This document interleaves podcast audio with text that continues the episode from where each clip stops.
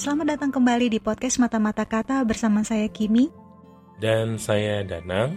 Di episode kali ini kami akan membahas sebuah film yang rilis pada 8 Desember 2022 berjudul Like and Share. Film ini disutradarai oleh Gina S. Nur dan dibintangi oleh Aurora Ribeiro, Arawinda Kirana, dan Jerome Kurnia. Namun sebelum kami meneruskan episode ini, kami ingatkan bahwa film ini menampilkan adegan eksplisit yang mungkin dapat memicu trauma korban atau penyintas kekerasan seksual. Jadi dalam mereview film ini, bisa jadi ada pembahasan dari kami yang dapat memicu trauma dari penyintas. Jadi sebelum memutuskan untuk menonton filmnya atau lanjut mendengarkan episode kami kali ini, dibutuhkan kebijaksanaan dan kesesuaian usia dari para penonton atau pendengar. Oke Kimi, ceritain dulu deh, uh, apa sih sinopsis film ini? Oke, jadi film ini berkisah tentang dua remaja perempuan yang bersahabat, yaitu Lisa, diperankan oleh Aurora Ribeiro, dan Sarah, diperankan oleh Arawinda Kirana. Mereka berdua memiliki kanal di YouTube dengan mengunggah video ASMR. Lisa tinggal bersama ibu dan ayah tirinya. Hubungannya dengan ibunya yang diperankan oleh Yunik Priscilla tidak begitu baik karena ibunya yang selalu mengatur dan menuntut Lisa. Sementara itu, Sarah tinggal bersama kakaknya karena orang tua mereka sudah meninggal dunia. Hubungan Lisa dan Sarah awalnya sangat dekat sampai ketika Lisa mulai kecanduan video porno dan Sarah yang sudah punya pacar bernama Devan yang diperankan oleh Jerome Kurnia. Hubungan mereka menjadi menjauh, lalu terjadi peristiwa kelam yang menimpa Sarah dan Lisa dengan setia mendampingi dan memberikan dukungan ke Sarah. Kira-kira seperti itu sinopsisnya. Oke, sebelumnya nih, yang tadi kamu sebut ASMR itu apa sih? Uh, jujur nih ya mas, dulu tuh aku nggak tahu tuh ASMR itu apa.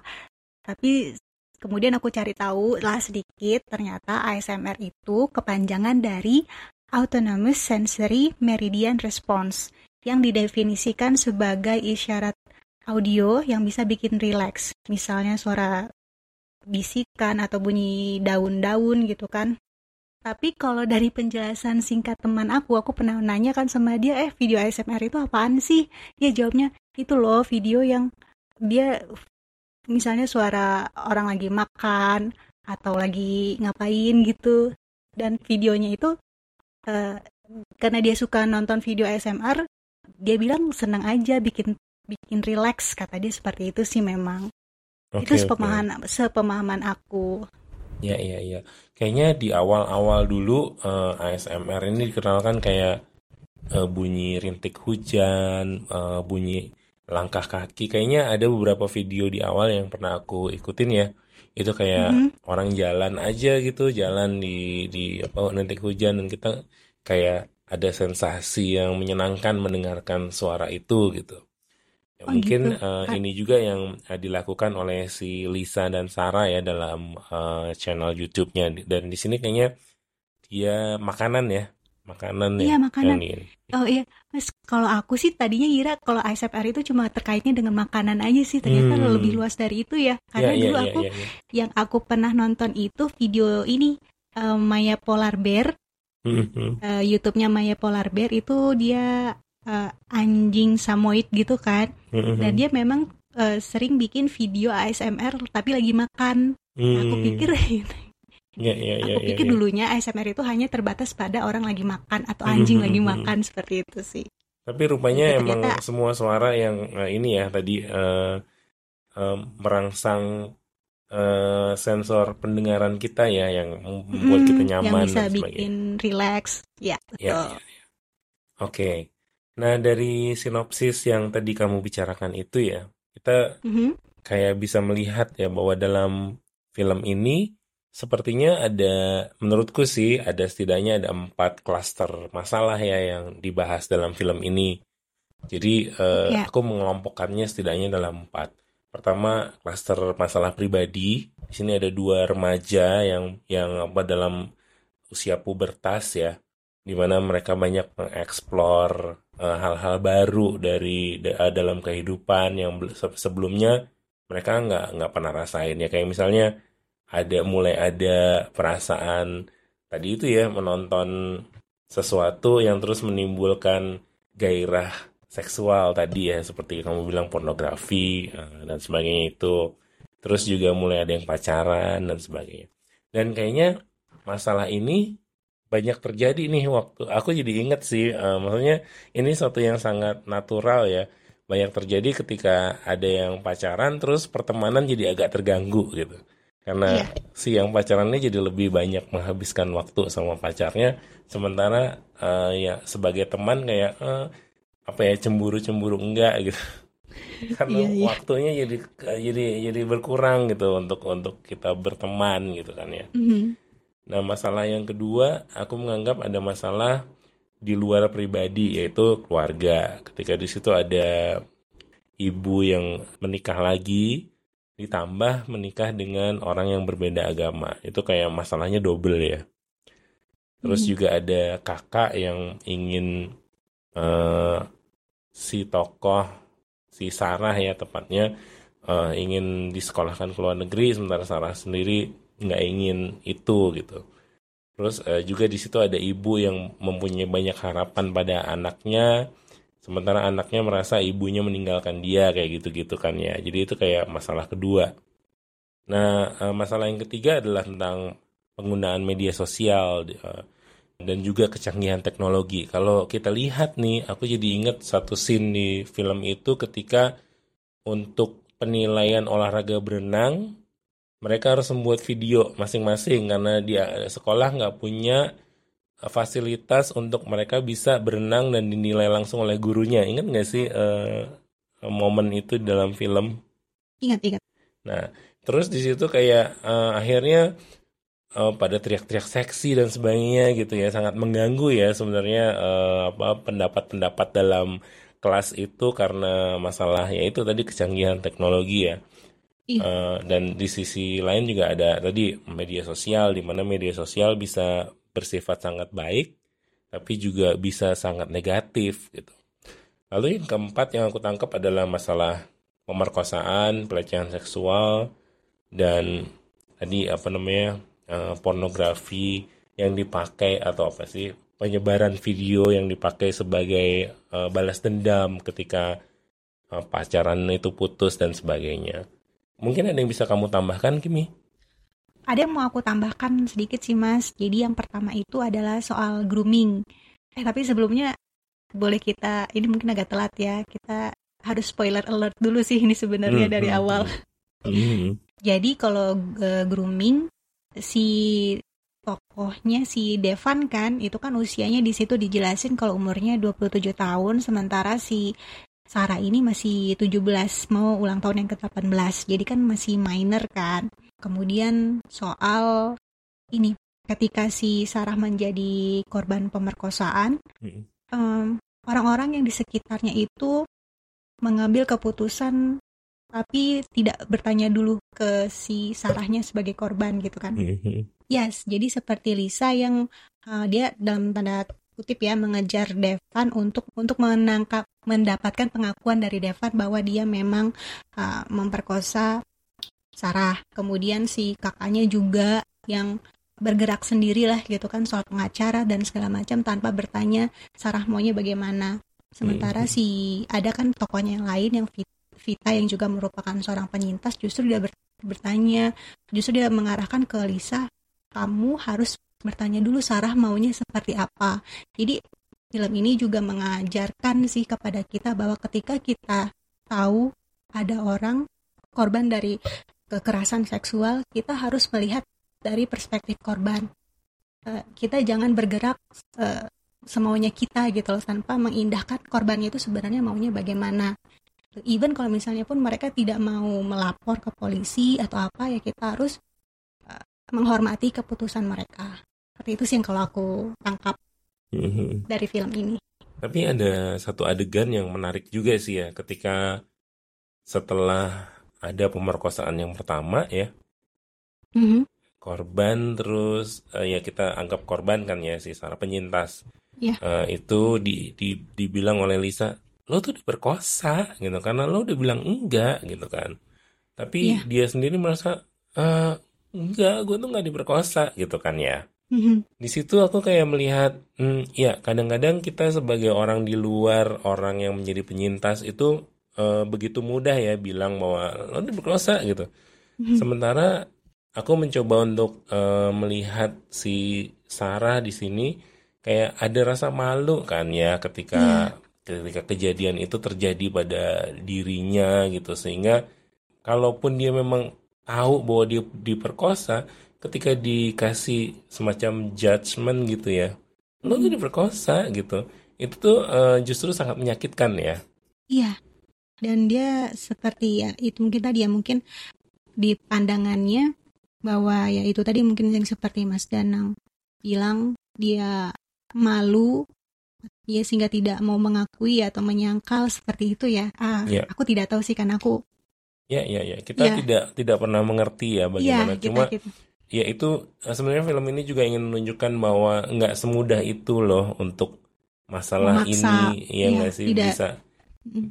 Tid- kita tidak semudah itu kita memaksa orang Mm-mm. untuk memaksa ke penyintas bahwa ya itu bilang bahwa mm, untuk mereka mengakui bahwa iya mereka diperkosa atau tidak gitu ya kan. ya Karena sebenarnya eh, jujur ketika aku menonton adegan itu kayak aku berpikir kayak tidak mungkin kalau Sarah tidak tidak sadar atau tidak tahu bahwa dia itu diperkosa karena dia kan eh, pemahamannya un- tentang keset tentang feminisme lah ya gitu kan. Eh, menurut aku untuk umur untuk anak SMA itu udah cukup bagus kan gitu Mhm. udah udah cukup ada dasarnya lah gitu ada ya ya ya sudah lumayan gitu Mhm. makanya kayak ketika di adegan itu nggak mungkin menurut aku dia tidak tahu eh, tidak tahu bahwa dia itu diperkosa gitu dia Ya, ya. seperti itu sih dan eh, seperti itu selalu ya ada kayak eh, pembenaran mencoba untuk mencari pembenaran kayak ya mungkin Devan nggak denger karena Iya. ya kan kayak gitu ya kayak. Ya pastilah eh, mungkin kamu lebih lebih paham nih hal ini ya karena kamu eh, studi kamu di di di di bidang sana. Kayak ketika kita mendapatkan sesuatu yang berat kita mencoba untuk lari dari itu ya untuk apa me, mendinai ya me- ya menidakkan gitu kan ya ya mencari pembenaran sih ya untuk denial gitu ya ya Kayak, ah enggak kok kayaknya dia enggak nggak Iya. mungkin dia kayak gitu nggak mungkin itu terjadi ke saya gitu Iya, itu pasti iya. dia karena nggak dengar aja dan itu mungkin mungkin- juga terjadi pada korban kekerasan dalam rumah tangga ya iya tuh nanti dia baik lagi kok gitu Mhm, kan mhm, mhm. tuh nanti Ya. dia habisin dia memang emang emang dia orangnya seperti itu. Dia memang suka marah-marah tapi habis marah dia baik lagi kok ke Iya, saya iya, iya. gitu kan. Seperti dia itu ya. bukan begitu wataknya kok. Dia tuh orang yang baik sebenarnya. Mungkin Iya. gua aja yang bikin kesalahan atau apa. Menyalahkan diri sendiri ya apa mencari pembenaran tentang itu sampai ke dirinya dijadikan eh, tameng ya untuk Iya. aku rasa memang ini adalah hal yang sulit dan film ini berhasil ya dalam kayak apa eh, adegan-adegannya menunjukkan itu gitu menurutku sih. Bagaimana menurut kamu?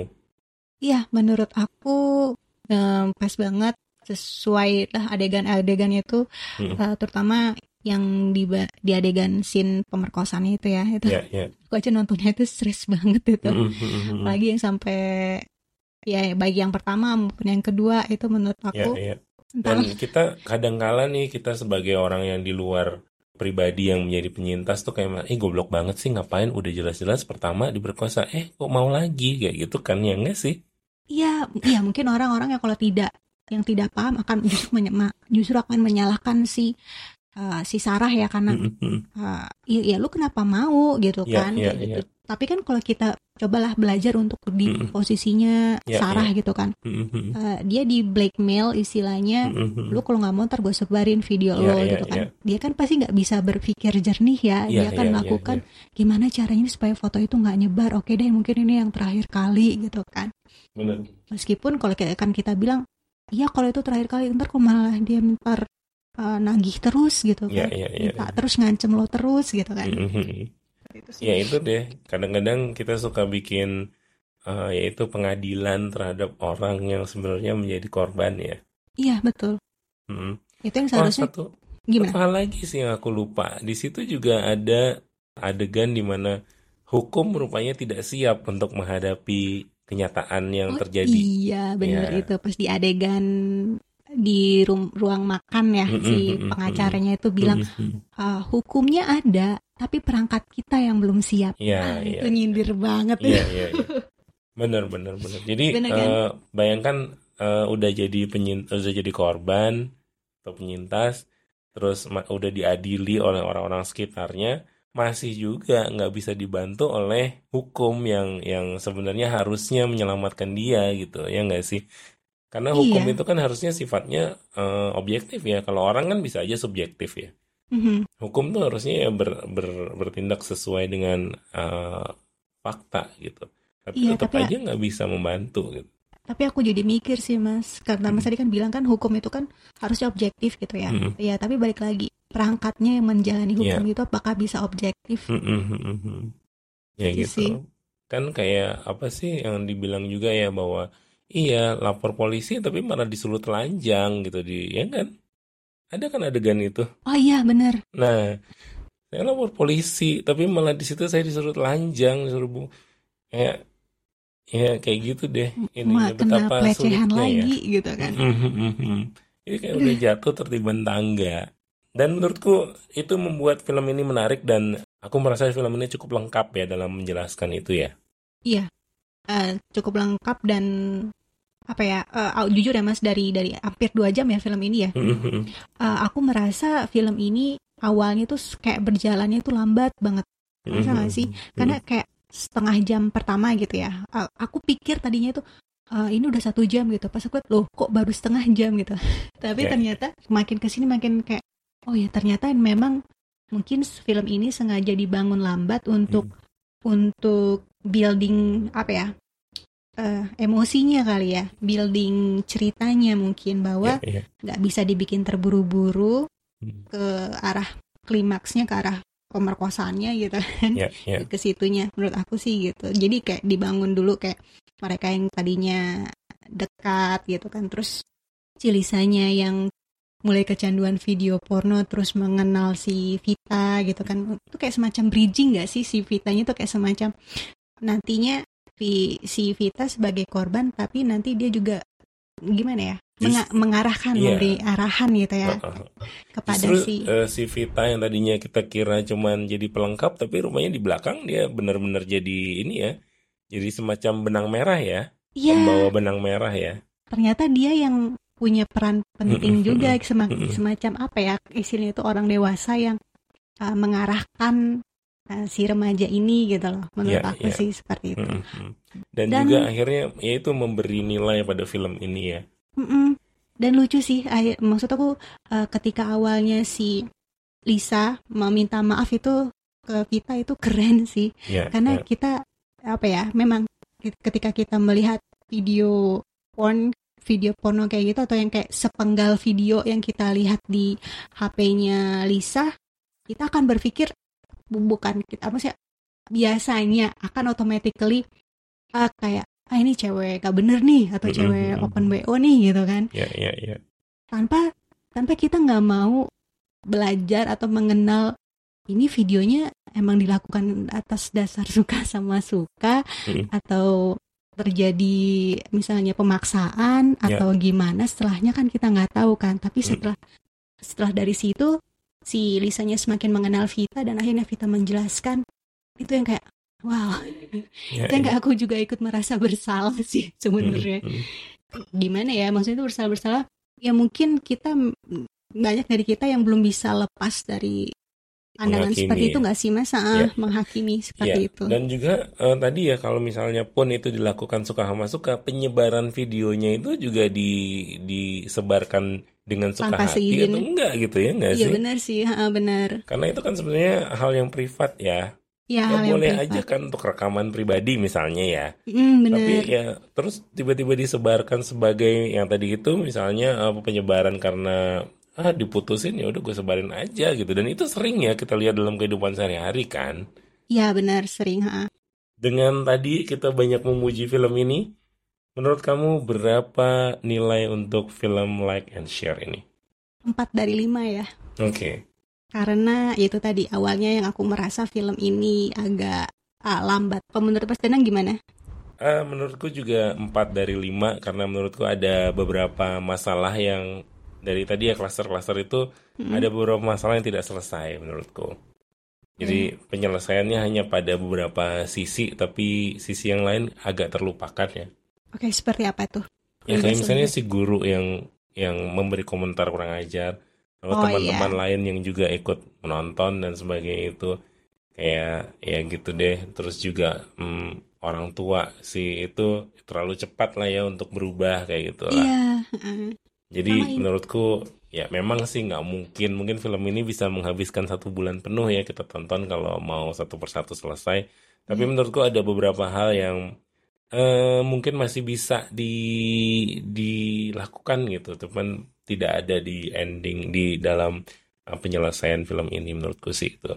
Oke, sama aku mau tambahin sedikit sih mas hmm.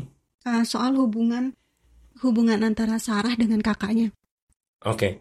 Aku kayak semacam tidak tidak mendapat apa ya tidak tahu gitu loh ini sebenarnya hubungan mereka ini seperti apa hmm. gitu.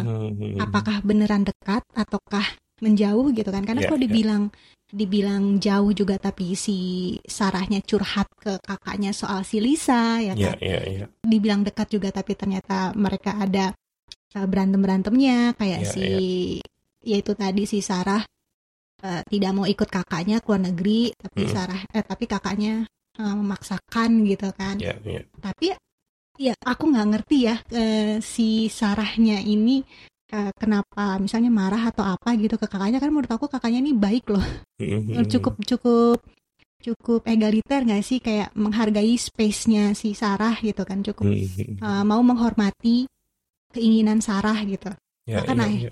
Ya ketika akhirnya yang menarik gini ketika awalnya si Sarah tidak mau ikut keesokannya si kakaknya mengalah gitu kan kompromi.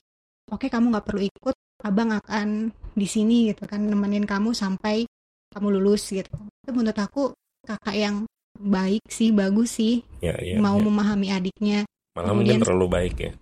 Iya sama soal yang ini ketika akhirnya dia di akhir meminta maaf ke Sarah karena bertindak tanpa bertanya yeah, yeah. maunya Sarah itu seperti apa Mena mm -hmm. soal terkait kasus uh, pemerkosaan yang dialami oleh Sarah.